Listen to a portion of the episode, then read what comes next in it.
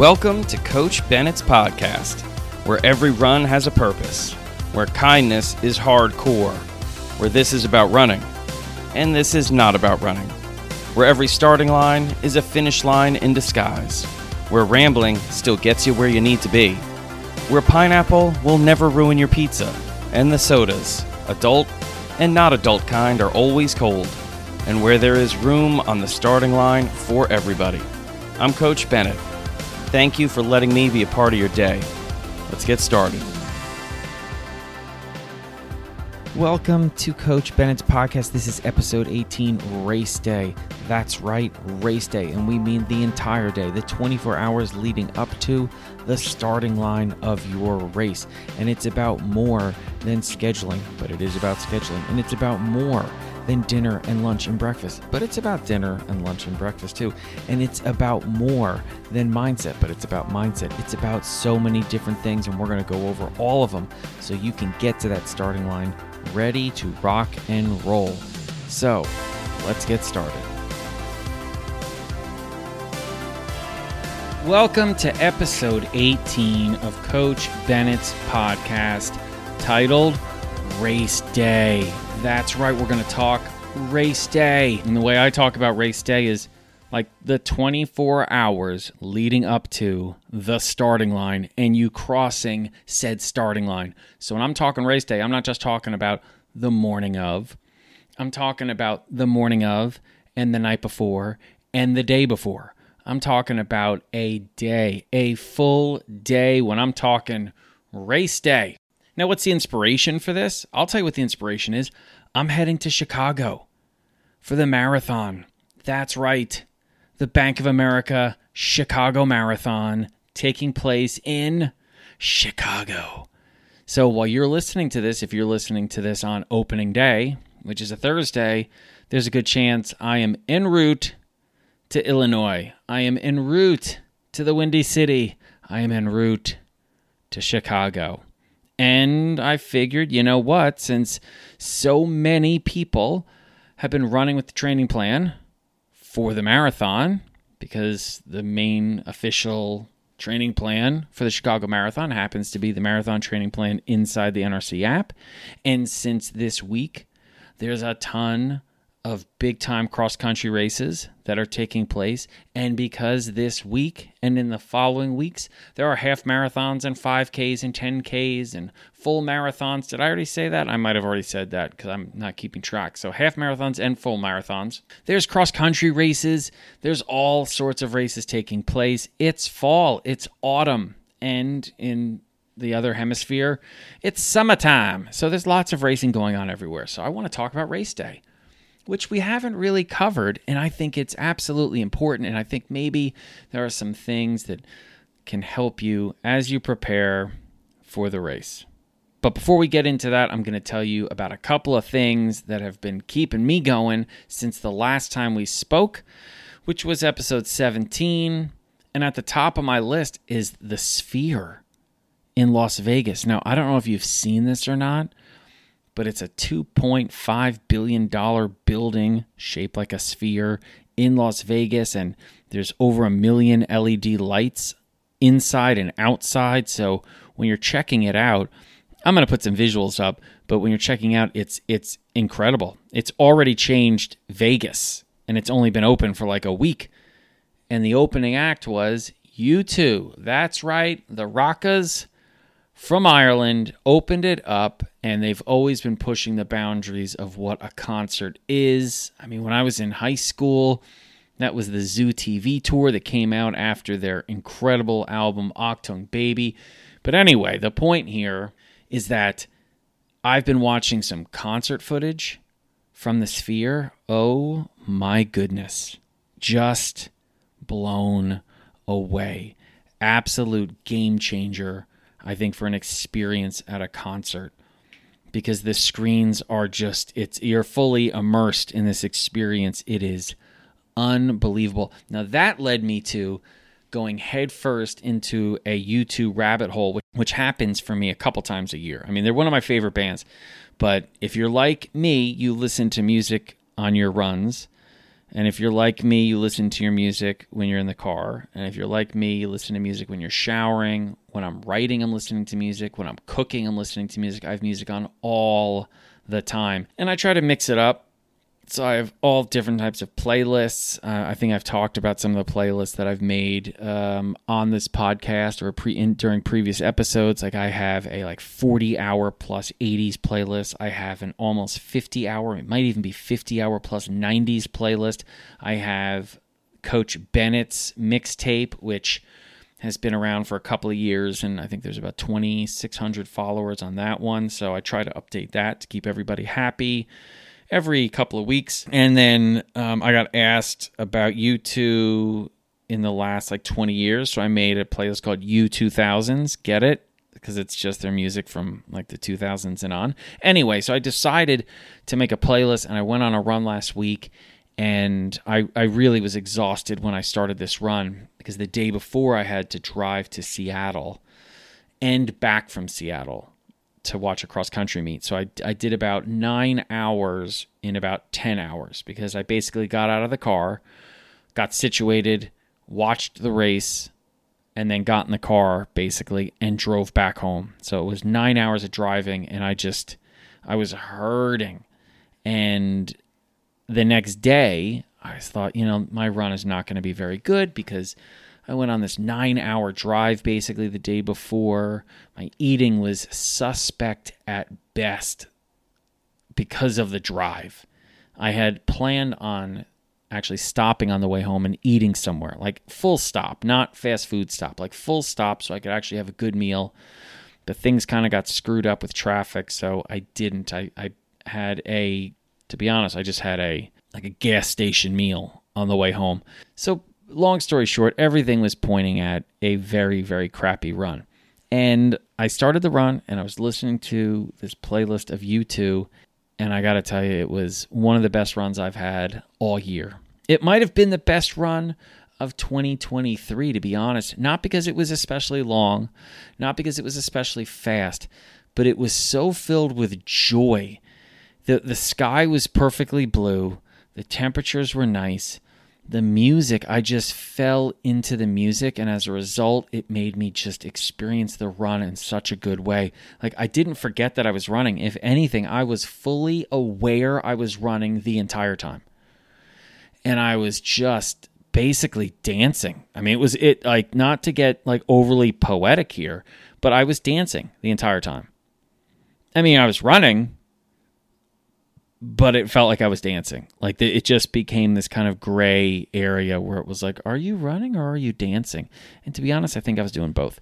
So that's where I'm at right now. I've been listening to a ton of U2. I still am checking out new videos from the Sphere. I'm going to link some of my favorite ones. There's an especially powerful moment as they go from where the streets have no name into with or without you and then you really need to watch all the way to the end of with or without you because the visuals are just striking and that is the understatement of the podcast. So i'll be showing you some of that and if you're not someone who listens to lots of U2 i challenge you to listen to some U2 on your runs. Maybe start with my playlist that i'll have a link to um, that is called I Want to Run to Stand Still, which is a mix of the first line of Where the Streets Have No Name with also one of their great slow songs called Running to Stand Still. I am so witty, it's painful. Probably painful for you. All right, let's get into this episode. Race day. Now, this is how I operate. I operate from the race backwards. So, a lot of people will plan from 24 hours out and get to race day. But I like to think about it this way What do I need on the starting line? Meaning, how do I want to feel on the starting line? So I start there, lining up on the starting line, whether that's you know, in a grass field for a cross country race or on a road for a road race or on or I'm on the rubber for a track race. It, it, it doesn't matter. I I start at the starting line and then I start to rewind. So if you do that with me, and again, you don't have to have a race literally in 24 hours, you don't even have to have a race this weekend. But you should go through this exercise with me, imagining as if you're having a race. So do this exercise with me and pretend, visualize that in 24 hours' time, you've got a race. So we've now fast forwarded 24 hours where you're standing on the starting line. And my question for you to begin with is okay, well, when is the race? What time is it? Because that's really important. Is it at 7 a.m.? Is it at 8 a.m.? Is it at noon? Is it at 4 in the afternoon? I've had races that are at 10 p.m., 10:30 p.m., 11 p.m. at night when I was running track. I've also had races that were at 6:30 in the morning. And I've have to run a leg at Hood to Coast at like 3:30 or 4 in the morning. So the best thing to do is start with well what time are you on the starting line? Okay? And then where is this race? Because if you know what time and where you have to be, now you can start figuring out what do you need to do to get there. And I know this sounds so tedious, but I'll tell you what. A lot of the reasons why people show up to the starting line stressed out, full of anxiety, have nothing to do with the running. It has to do with everything they did to get to the starting line that day. They did not anticipate traffic. They didn't know where they were supposed to go when they parked the car, or they didn't know where to park the car, or they were driving with someone and they hadn't figured out with them how they were going to do this. Were they going to get dropped off? Did they have to stay together? All of these things you want to figure out before they happen, which is why this is such a great exercise. Okay, everything you do in terms of running is in anticipation of that race or that effort that you're trying to do. For some people, it's trying to run X distance in X time. For some people, it's trying to finish in the top X places during a specific race. For some people, it's just trying to cover a certain distance on a certain date. So, if you think of it that way, all of this running, the the training, the miles, the meters, the minutes you're running, the different types of runs that you're doing, they're all practice, right? For this moment. So what you want to do is you also want to be practicing in a way for all of the non-running stuff too, and which is what we're doing here on this podcast today, race day. I want you to think where and when. Because if you can find out, which you should be able to find out, where and when you can start asking those questions like, well, okay, well, where are we going to park? We'll just start with that. Something as simple as like, well, where are we going to park for the race? Okay. Well, if you know where you're going to have to park for the race because you know where the race is and what time the race is, then you can think about when do you need to leave your house, your apartment, school to get to where you need so you can park for that race at that place at that time. How are you getting there? What's the best way to get there? I've raced in New York City where the route has changed getting to the city depending on what time. If if it's a Saturday race at 10 a.m., I can pretty much go any way I want because I know the traffic's not going to be so bad. If the race is at 3 p.m., I really got to think about how I'm getting to a place like Van Cortlandt Park. Do I take the George Washington Bridge? Do I do I do something else in anticipation of the traffic that we're going to have to deal with? So there's all sorts of things that you need to think about. Take into consideration what it's going to take to get to that parking spot or that drop off site at that time, at that place. Okay? And then from there, I want you to think about what time are you going to need to leave. So that also remember that means not just what times you have to be at the race to give you sufficient time to warm up, use the bathroom, check in, do some strides, do some stretching, all of that stuff so you can get to the starting line relaxed and confident and motivated and ready to race instead of stressed and anxious, upset. So think about it. When is the race? Where is the race? Where can you park or get dropped off? What time does that mean you're going to have to leave your home, your apartment, school? So you have a sufficient amount of time once you get to the race site to do everything you need to do to race. And that's then going to tell you what time do you need to wake up? And it's the same mentality. What time do you need to wake up so you can get out of bed and not be rushed? What time do you need to get out of bed so you have enough time where you can be relaxed, getting done everything you need to get done that morning? Which could mean having breakfast, going out to pick up food on your way. Maybe it's picking up other people on the way. Maybe it's getting to the bus if you're an athlete on a team.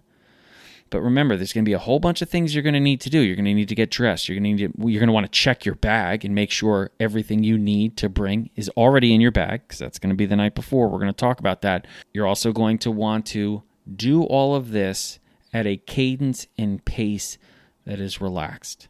No stress. You know why? Because you don't need to have stress that morning. It doesn't mean there won't be stress, but there's not going to be any stress because you forgot to do something. There's not going to be any stress because you don't have enough time because you've built in that buffer time.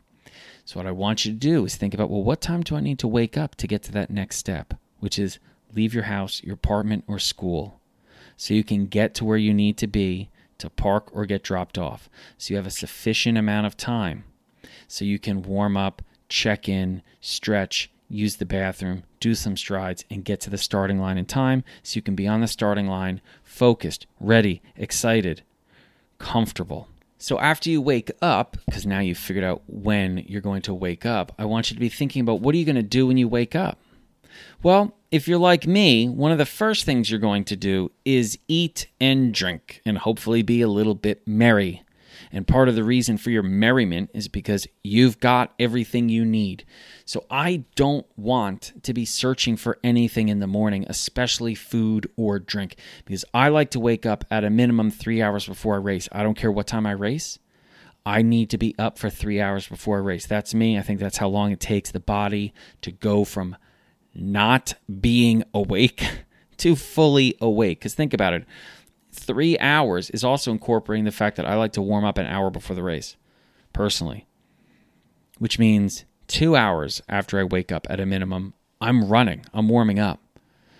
And I also want to give myself enough time to eat and drink before I need to leave and get in the car and do all of those things. So that means I want to have everything I need to eat and drink already there, whether it's in my apartment, my hotel room, my home, wherever I'm waking up, I want to have what I need. Now, I'm a boring eater on the day of a race. Why? Because, well, I'm just more comfortable if I know what I'm eating is something I've consistently eaten before and it hasn't given me problems. So I'm like a pancakes guy. I'm a big fan. I love pancakes. I'll have pancakes, I'll have coffee. If there's enough time, like maybe four hours, I'll even delve into some orange juice. But if not, I'll just have some water. Maybe I'll even have some Gatorade. But I want to eat and I want to relax. I want to enjoy the meal, which is tough for me because I'll tell you what, on the morning of a race, I'm, I'm usually not hungry, which is also why I have ready something that I know I enjoy.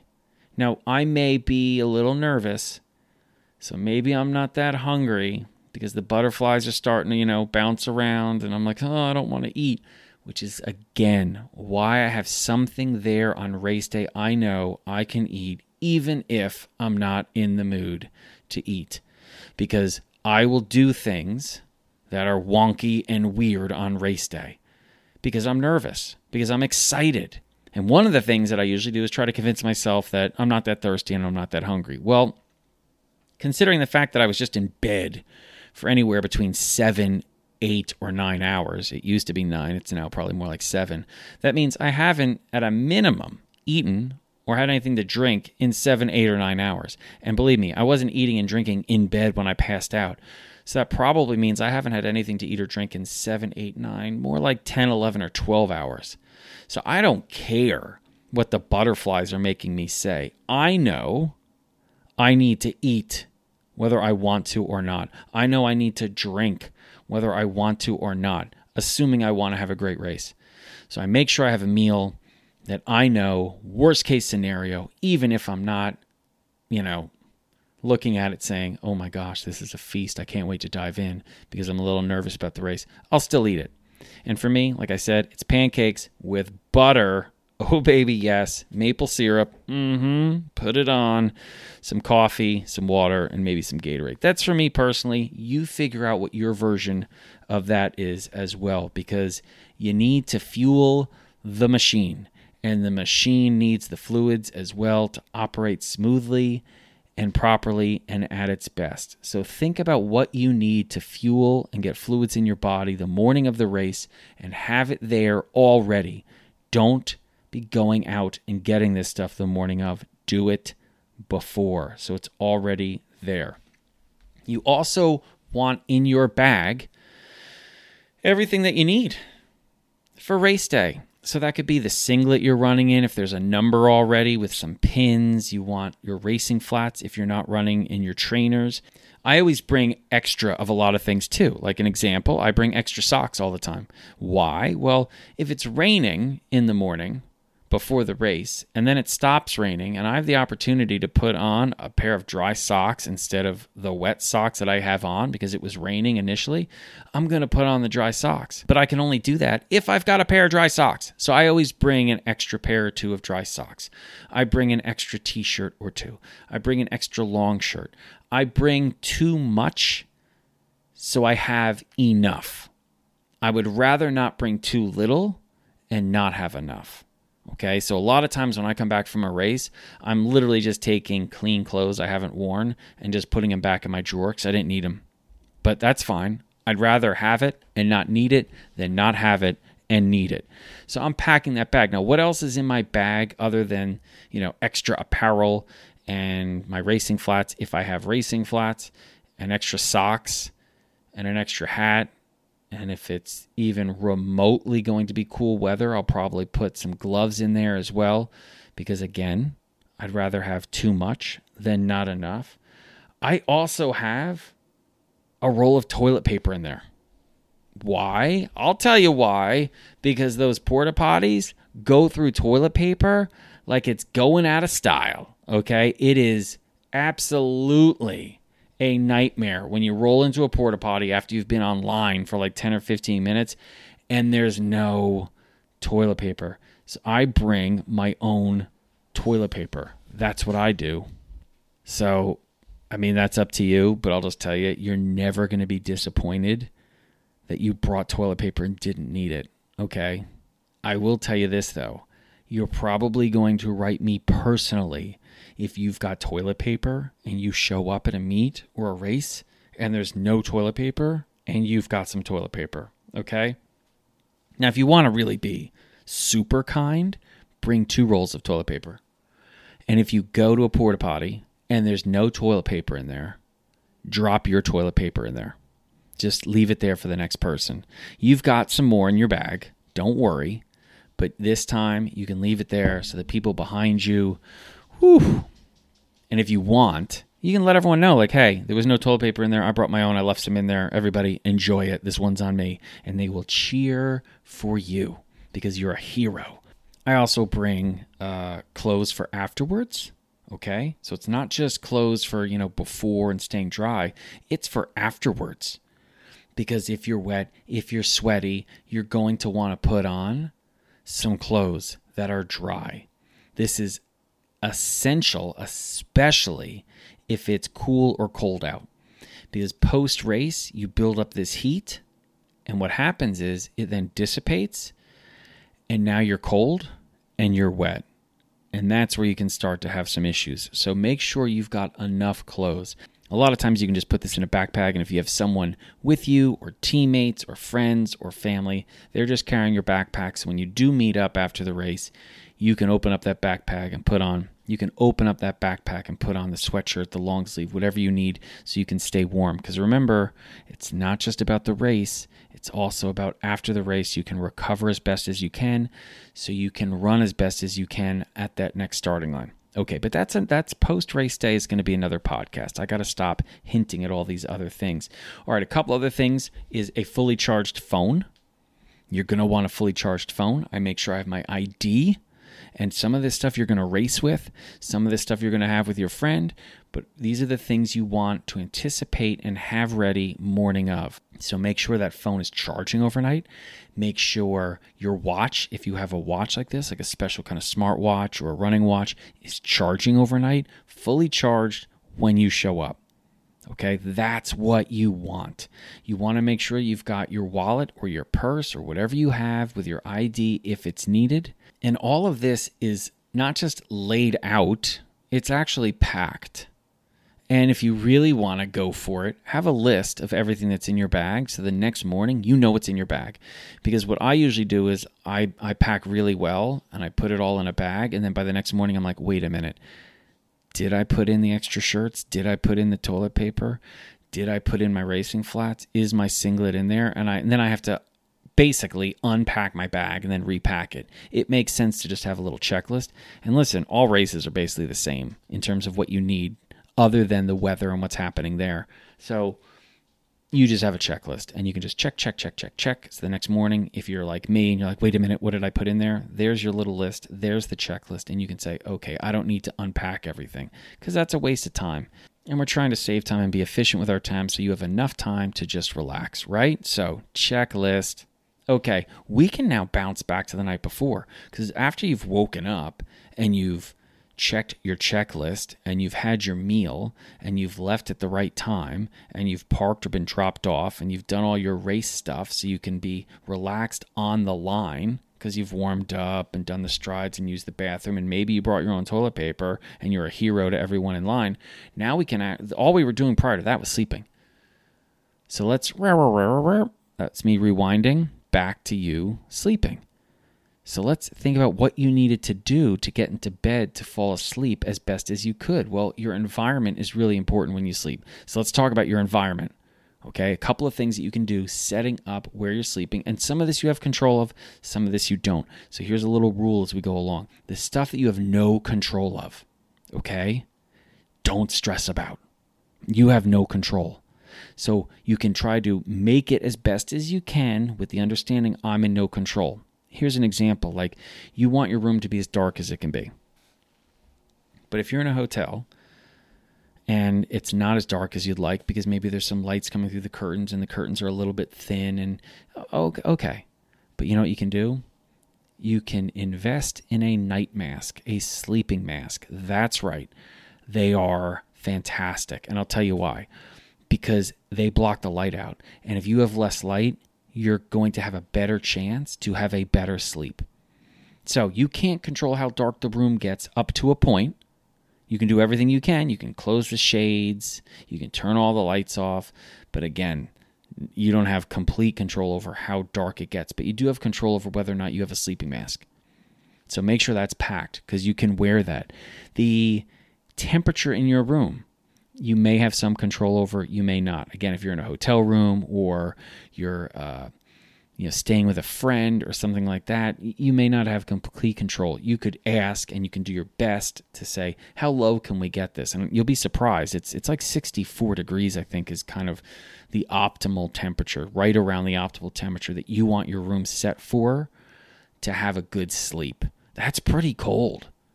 That's pretty cold, especially during like the hotter months. Getting a room down to that cold is is sometimes not going to happen. But what you can do is is you can set things up again to sleep as comfortably as possible. Okay, so that's what you're trying to do, setting the room up to be as cool as it can be. And if it's not as cool as you want it to be, okay, that's fine.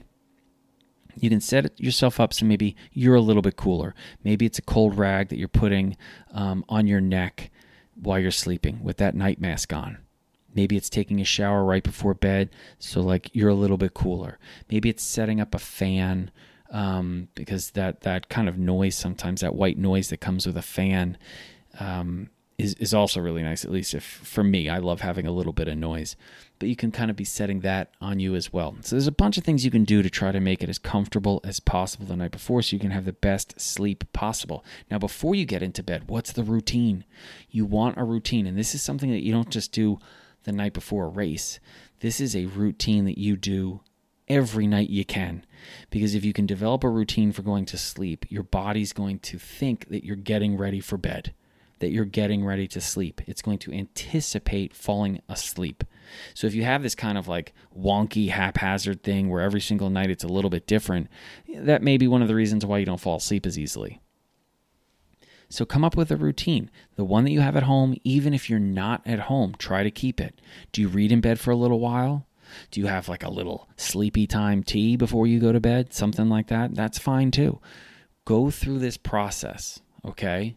Go through I, I personally think you should stay away from screens, but for some people they like to relax with a little show.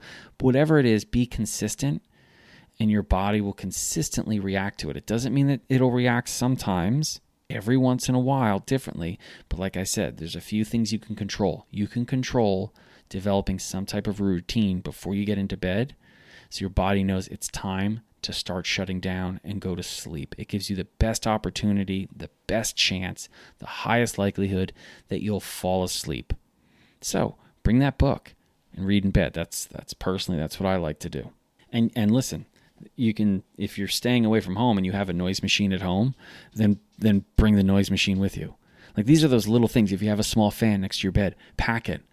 Is it a little extra space? Yep. If it helps you sleep better, if it helps you be more relaxed, more confident, less anxious, less stressed, pack it. Bring it. Don't question yourself. Just do it. Okay, so if we rewind from there, let's just let's go to dinner. I love dinner, by the way. Oh, all I'm thinking about right now as I'm recording this is dinner. I would love some like really hot spaghetti and meatballs in an Italian restaurant. And I'll tell you what, that's one of the things that I go to the night before a race. Why? Because my body handles spaghetti and meatballs really, really well. It's nothing crazy. I love eating it. I know I'm going to eat it all. I know I'm going to enjoy it. It's comfort food for me. I enjoy it. And that's what you want to do. What is some food that you will enjoy the night before? What is some food that is a comfort food the night before? But in order to do this, you have to start thinking about all the things around the meal. Are you eating at home? Great. Then make sure you've got what you need to make this dinner. Figure out when you want to eat and make sure you've got what it takes to eat. If you're eating out, if you're traveling, plan ahead. If spaghetti meatballs is your go to thing and you're traveling for a race, then make sure you're doing your due diligence and you're finding out where can I get spaghetti and meatballs. But it's not just finding out, oh, here's an Italian restaurant. You also want to call and find out what it's going to look like at the time you want to eat. So let's say you want to eat at 6:45 on Friday night, the night before the race. It's not enough to know there's an Italian restaurant in the town you need to call and say, "Hey, I want to eat at 6:45 there. I'm coming from out of town. Do you take reservations?" Because if they take reservations, reserve the table. If they don't take reservations, ask, "What do they think the wait's going to be like?" Because they may say at 6:45 it's going to be like a 40-minute wait. Well, if you want to get seated at 6:45, that means you need to be there at 6. These are the things that you can do ahead of time. I'm always surprised when people walk in to an Italian restaurant the night before a race and they act shocked that there's a long wait. What are you, what are you shocked about? Do you think you're the only person who thought of this? Everyone thought of it. So plan ahead. Call the restaurant. They don't care. They're going to take your call, and you'll be so thankful getting there at six with a book or with a friend or whatever, a fully charged phone, and you chill out and you relax and you sit and you wait until they call your name and you go down and you're eating your delicious spaghetti and meatballs and you're not stressed. And you're going to see people walking in stressed. And then what you can do on the way out is say, hey, you know what I did, which is what you should do next year? Call ahead of time because they don't take reservations or show up about 40 minutes early. These are the things you want to do. And give yourself a window of, of like, we'll call it like a comfortability window you're like, you know what? I, I, ideally, I'd like to eat at 6:45. I called and they said it's going to be about a 45 minute wait there. So you know what? I'm going to be okay if it takes like 75 minutes or an hour. And what you can do is you can just show up a little bit earlier, or you can just resign yourself to, you know what? I'm okay if it takes that long. A lot of times the stress comes from us wanting something that can't be. So give yourself the gray area of like, it might take longer. That's what it is. There's no reason to stress about it having these conversations with yourself really do help. I'm telling you. And how do I know that? Because I've had to have these conversations with myself or with my team or athletes that I've coached or people that I'm with supporting them at races. It's good to go through this. So think about what you want to eat. do some digging where the best place to eat this is, and then call the place. And you may have to have a couple of options an A, a B, and a C. Because if you're in a situation where it's like, no, this is, I'm not going to wait an hour and a half, okay, then call another place. Okay. And if you have people that live in that area, even better, you can ask them for recommendations because sometimes it's just an extra 10 minute drive is going to save you a 40 minute wait or an extra 20 minute drive is going to give you a really extraordinary meal. So these are the things you want to be thinking about ahead of time. So the night before is as easy, as relaxed, as comfortable, as stress free as possible. And the other thing is to think about is like post dinner. What do you want to do post dinner? Do you want to go back to the room? Or maybe you want to go for a walk. Maybe that's something you like to do. Maybe you want to sightsee for just a little bit. Again, you know, keeping in mind, like you don't want to be on your feet too much, but at the same time, it's okay to move around. It's okay to be active. You know, you, you don't have to basically be in some like oxygen uh, tank, like one of those weird, like, uh, capsules with pure oxygen and you know like you're like you're time traveling like relax like you've done an amazing amount of training to get to this starting line walking around for 15 or 20 minutes after a meal is not going to screw up your race thinking that 15 or 20 minutes walking around a meal is going to screw up your race might screw up your race but that's a mental thing that's not a physical thing but think about what you might want to do after the meal maybe it's go get some ice cream something like that like when we're in eugene there's this great ice cream place. Oh my goodness, that I'm gonna get no matter what. I, I don't I don't care. It's too good. You know, I don't care if I have to race in the morning. It's not going to affect me, especially if I come back to the hotel room and I feel so good and I'm so happy because I got mint chocolate chip with extra rainbow sprinkles on the top and the bottom, which is what I always ask for. But anyway, so think about little things like how are you getting to the restaurant? What time do you need to leave? You know, th- those are the things that I know I mentioned, but I'm kind of reiterating now because those are those teeny little things that can cause some stress. And if you rewind, there's this other great meal prior to that. and It's called lunch. Okay. So think about lunch. Like, what do you want for lunch that day, too? Because if you can string together a couple of stress free, really satisfying, delicious meals, I'll tell you what, you're going to have a great day the day before. Because a lot of times, those things, like where we, in which I'm going to get to in a second, like the run the day before or travel the day before, the meals the day before, these are the things that can just freak us out. And they can they can kind of knock us off the horse. You know what i mean? That we're on and everything's smooth and suddenly these little things can just screw with our psyche our mentality our mindfulness. So think about what you want you know? And again something i, I personally go what do you want to enjoy? Because for me the most important thing the day before when it comes to food is that i eat it. So it's stuff i enjoy. Does it have to be the healthiest stuff in the world? No what's most important is that I'm eating well the day before because this fuel is going to help me tomorrow. So for me, I'm probably going and getting like a nice big sub ham turkey provolone with uh, lettuce, onions, hot peppers, banana peppers, a little bit of oil, drench it with vinegar, and then uh, maybe a little dash of oregano. And if I'm feeling frisky, I'm going to crumple up some S&Vs, some salt and vinegar potato chips on that bad boy, and then I'm going to eat it up with a cold Coca-Cola in a can. And if there's no Coca-Cola in a can, then I will have Pepsi in a bottle, but I will not have Pepsi in a can, nor will I have Coke in a bottle. So, anyway, that's what my lunch is going to be. And then the last thing which doesn't have to be the last thing because it could be sprinkled at any other point during the day, but I didn't want to tell you when you were going to do it because it's really up to you. So this is kind of like the the the flyer, the one that's just kind of it could be in the morning, could be in the afternoon, could be in the early evening is your run. Now, some people don't like to run the day before race. Personally, I, I have to. I love running the day before race. I love the shakeout because it's it's to me it's a pressure free, stress free, easy run. You know, the hay is in the barn. I'm just going for a little shakeout run. That's it. I love it. You know, it's just 15 to 30 minutes for me tops and I'll do some strides afterwards. I just I love it. I love everything about it, the vibe, especially if you're in an area where there's lots of other people getting ready for this same race, whether it's a road race or a track meet or a cross country race. Um, I love it.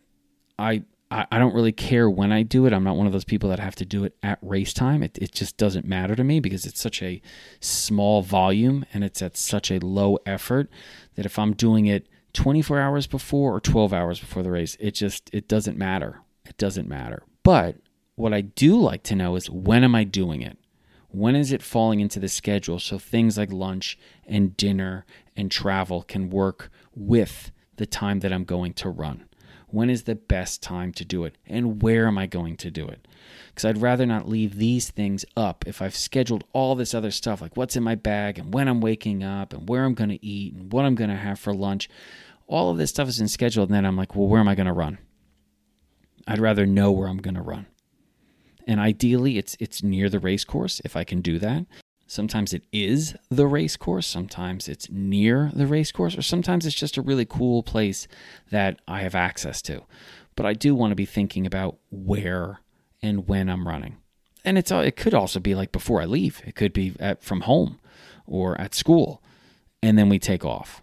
But I, I want to be thinking about that, okay? Because when I know when I'm running, I also know what's next. And really, what's next for me is is well, I mean, it sounds like all I do is is eat and drink stuff, which is kind of what I do. I mean, you have to do it uh, to survive.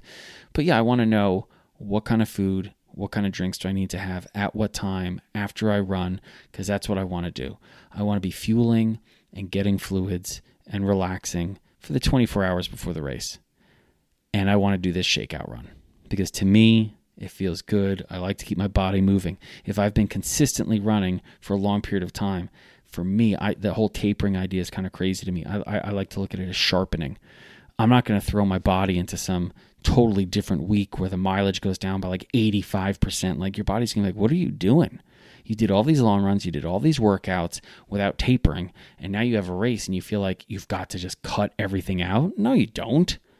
So I like to know where am I going to do my run because I want to do a shakeout run and some strides and feel good. I think a shakeout run should be a confidence booster, if nothing else.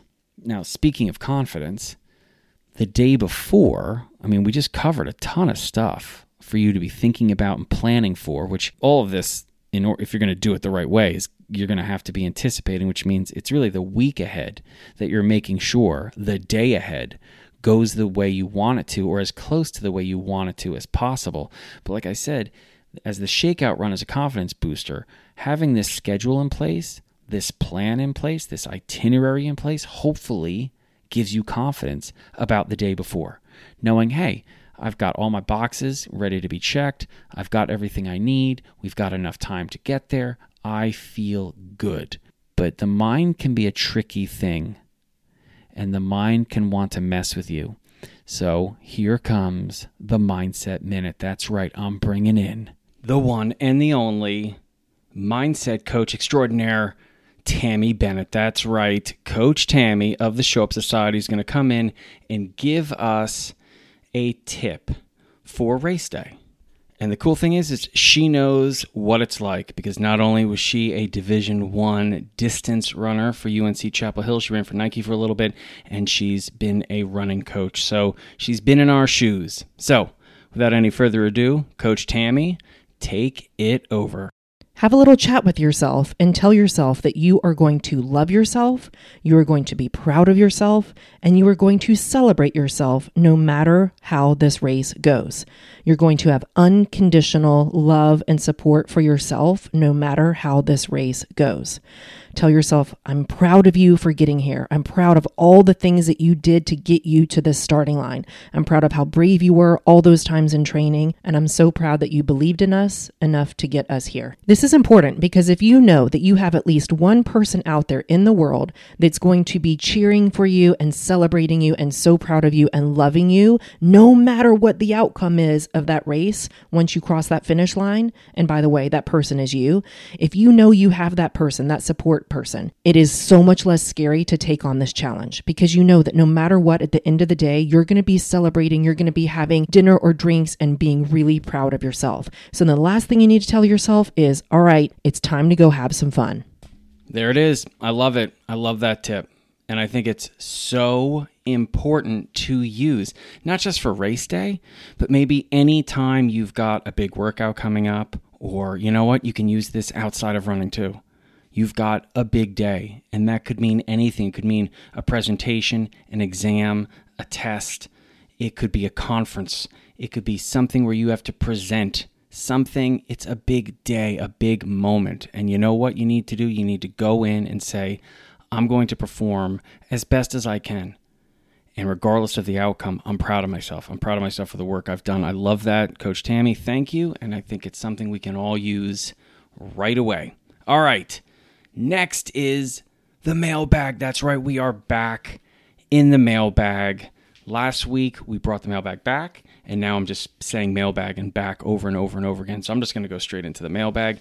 For whatever reason, this mic cuts out all the crinkling noises, which I'm going to have to figure out because I just want you to hear me going through lots of mail. All right, here we go. This comes from Madison, Wisconsin, which is a great running town. And this is Jill, it looks like Jill Wohler. Wohler or Wolin? Okay, I'm going to go with Wohler. All right, so, and if I mispronounce your name, I'm sorry. All right, Jill writes Dear Coach Bennett, I'm training for a half marathon on November 23rd and am doing well. Awesome. My question is this How do I stop the cycle of feeling down and sluggish all winter? I lose a lot. I lose a lot of fitness during the winter and feel like I start over in the spring every damn year. I'm a female runner who isn't completely comfortable running in the dark, and I live in Wisconsin. Not the best climate for winter running. Thanks, Jill. Jill, Awesome question. Let me start by saying good luck with the marathon. In fact, you know what? I'm not going to wish you luck. I'm going to wish you joy. I think that's a better thing to bring to the starting line because you don't need luck. You did the work. Fitness dictates results. So go out there, do your best, and you're going to have all the luck you need because you brought the luck with you. You earned it. I wish you some joy, though. Okay, moving on. All right, your question. This is an awesome question. And I'm fully aware that Wisconsin is Wisconsin. So this is a great example. Rather than comparing the winter to probably the spring or the fall and the summer because I think that's an unfair thing to do. Okay, almost everywhere it's an unfair thing to do because in the winter months, in a lot of areas, like Wisconsin, for example, the weather is not very good to say the least, and it gets dark really, really early, which makes lots of runners uncomfortable because they feel unsafe. And you can't have a great run when you feel unsafe. There's a difference between doing a tempo run and trying to get comfortable with being uncomfortable. That's that's a positive type of thing that you're dealing with. But we have these feelings of true anxiety and stress associated, but we have these feelings that are real about being uncomfortable because we feel unsafe. That's different. So respect that. And this is what I usually try to do each winter. I try to compare my winter to the previous winter, to past winters, because I'm not trying to match what I did in the fall, which was where I got the baton from, right? I mean, fall handed the baton off to me in winter, and I'm like, I feel great. I've been running consistently. Well, that's not going to happen in the same way in the winter. So, what you need to do is look at the winter and say, okay, one, I'm going to compare my running this winter to last winter. How can I improve it? Okay, where can I maybe run more or maybe just run better, but run less? So, maybe it's not as many days or maybe it's less time because we have less daylight hours. So, maybe you're running shorter runs, but maybe they're a little quicker. Maybe you're doing more speed runs because you can condense the work. And again, less time, less volume. It's harder to get that distance and duration in large quantities during the winter. The other thing that you can do is incorporate other types of fitness during the winter to work on areas that maybe you're weak on. Maybe it's strength training, so you're not running as much, but you're doing a lot more strength training. So when spring arrives and you start running more, you are physically stronger. You're a better athlete. So maybe you're doing some sports that are incorporating side to side movement. You know, maybe like basketball and you, you join a basketball league. Cardio is involved in basketball and it's a it's basically one long fartlek. Same thing with soccer, sorry, global football. There's a lot of indoor sports you can do that are going to tax you, stress you in a really positive way that is going to make you a better athlete and maintain your fitness. And in some ways, get you fitter because you're a stronger athlete, you're a better athlete, you're a more powerful athlete. Yeah, maybe you're not uh, you've you don't have the same endurance that you had in the fall or the summer when you were going out for much longer runs more consistently. But there are a lot of different ways where you can get better that don't involve long distance or duration runs or consistent runs. You can work on becoming a better athlete so you can become a better runner. And you can look at it as giving your body a little bit of a rest, like treating the winter as not an off season, meaning off, but maybe it's like a JV season, you know?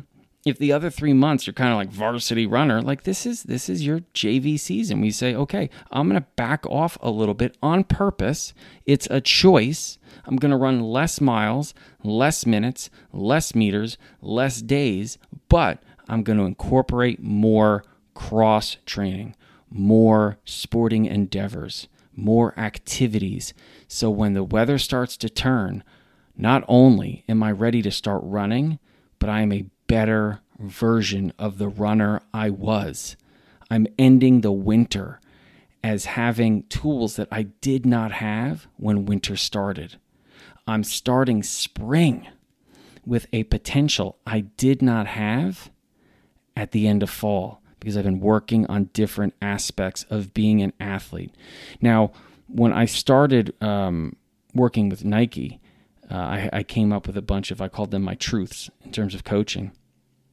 And one of them, I think it was truth number two, actually, um, was become a better athlete. All runners are meant to be athletes. And too often we get kind of tunnel vision and we only focus on the running. And when we do that, we are not creating a better runner. In order to be the best runner you can be, you need to be the best athlete you can be. So, Look at the winter as an opportunity to work on things that maybe you're not going to be working on as much during those other three seasons. Great question, Jill. Thank you so much for it. And good luck with that Wisconsin winter. Woo, baby. Wisconsin winters. They they they start in the fall and they end in the spring. I mean, it's it's basically like a Wisconsin 9 months. I mean, that's basically what winter is. But in, enjoy those those few months. We only get a few months here where it's sunny. You only get a few months where it's not snowing. So I guess you got to pick your poison. All right. Thank you, Jill, and have a great winter and enjoy that marathon on November 23rd. Okay, everybody, that's that's about it because I got to wrap up. I got to edit this and then I got to pack and I got to get ready to go to Chicago. I hear there's something going on. A big party. And I want to be a part of it. So thank you to everyone that listens to Coach Bennett's podcast. I really appreciate it. If I could ask you a quick favor, please share the podcast with friends and family and teammates. It really means a lot when I hear people saying, like, my friend told me about this, my spouse told me about this, my partner, my teammate, my coach shared the podcast with me. It, it means a lot when I hear that, you know, so many of you are sharing the podcast with each other. Thank you for doing that. If you haven't subscribed yet on Apple, on Spotify, please do that. Follow along. And if you have the time, maybe you do, maybe you don't, leave a rating. That helps too. So thank you, everyone. And until next time, take care of yourself, take care of each other, and I'll meet you on a starting line down the road. Thank you so much for listening to Coach Bennett's podcast today. And if you're not already following or subscribed to the podcast on whatever platform you're listening, well, I really wish you would because it helps a lot. Also, check out the show notes because you'll find a link to Coach Bennett's newsletter, as well as all the social media sites that I'm on. Places like Threads and Facebook and Instagram and Mastodon and YouTube, and even the artist formerly known as Twitter, whatever that dumpster fire is called today. You'll find a link to it because I'm on there. Thank you so much again for listening, and until next time, take care of yourself.